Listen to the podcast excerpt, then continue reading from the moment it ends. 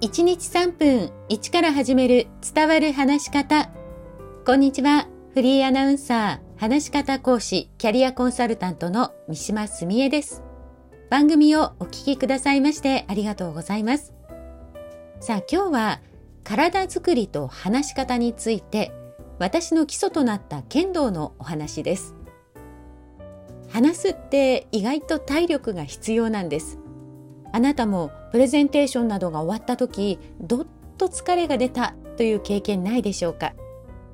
私は司会や研修の講師を務めながら年を重ねるごとに話す上で体づくりは欠かせないと感じています。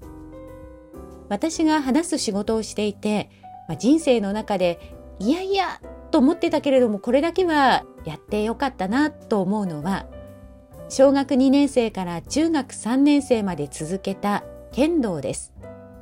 まあ、そこそこ強かったので高校からのお声がけもあったりなかったりだったんですけれども、まあ、私は本当に剣道の稽古がきつくて嫌いで嫌いで、まあ、よく中学生まで続けたなぁと思っています。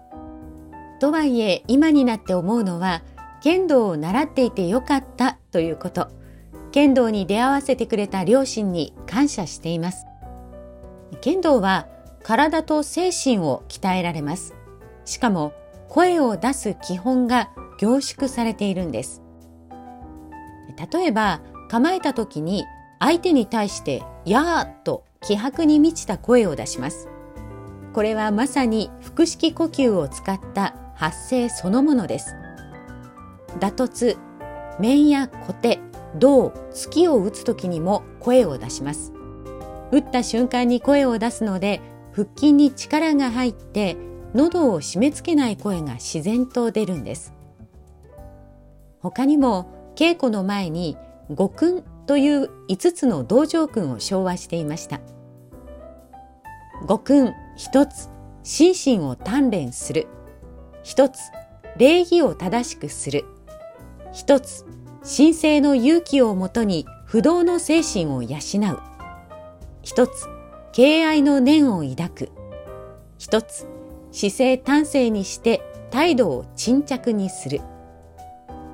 まあこれをハキハキ言うのも発声や発音の練習になっていたと思います。何より剣道に向かう精神は生き方にも通じていて、それは話し方にもつながっています。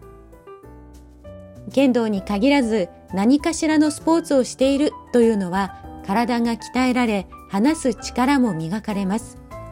今私が行っているのはそれは次回お話しします。今日も最後までお聴きくださいましてありがとうございました。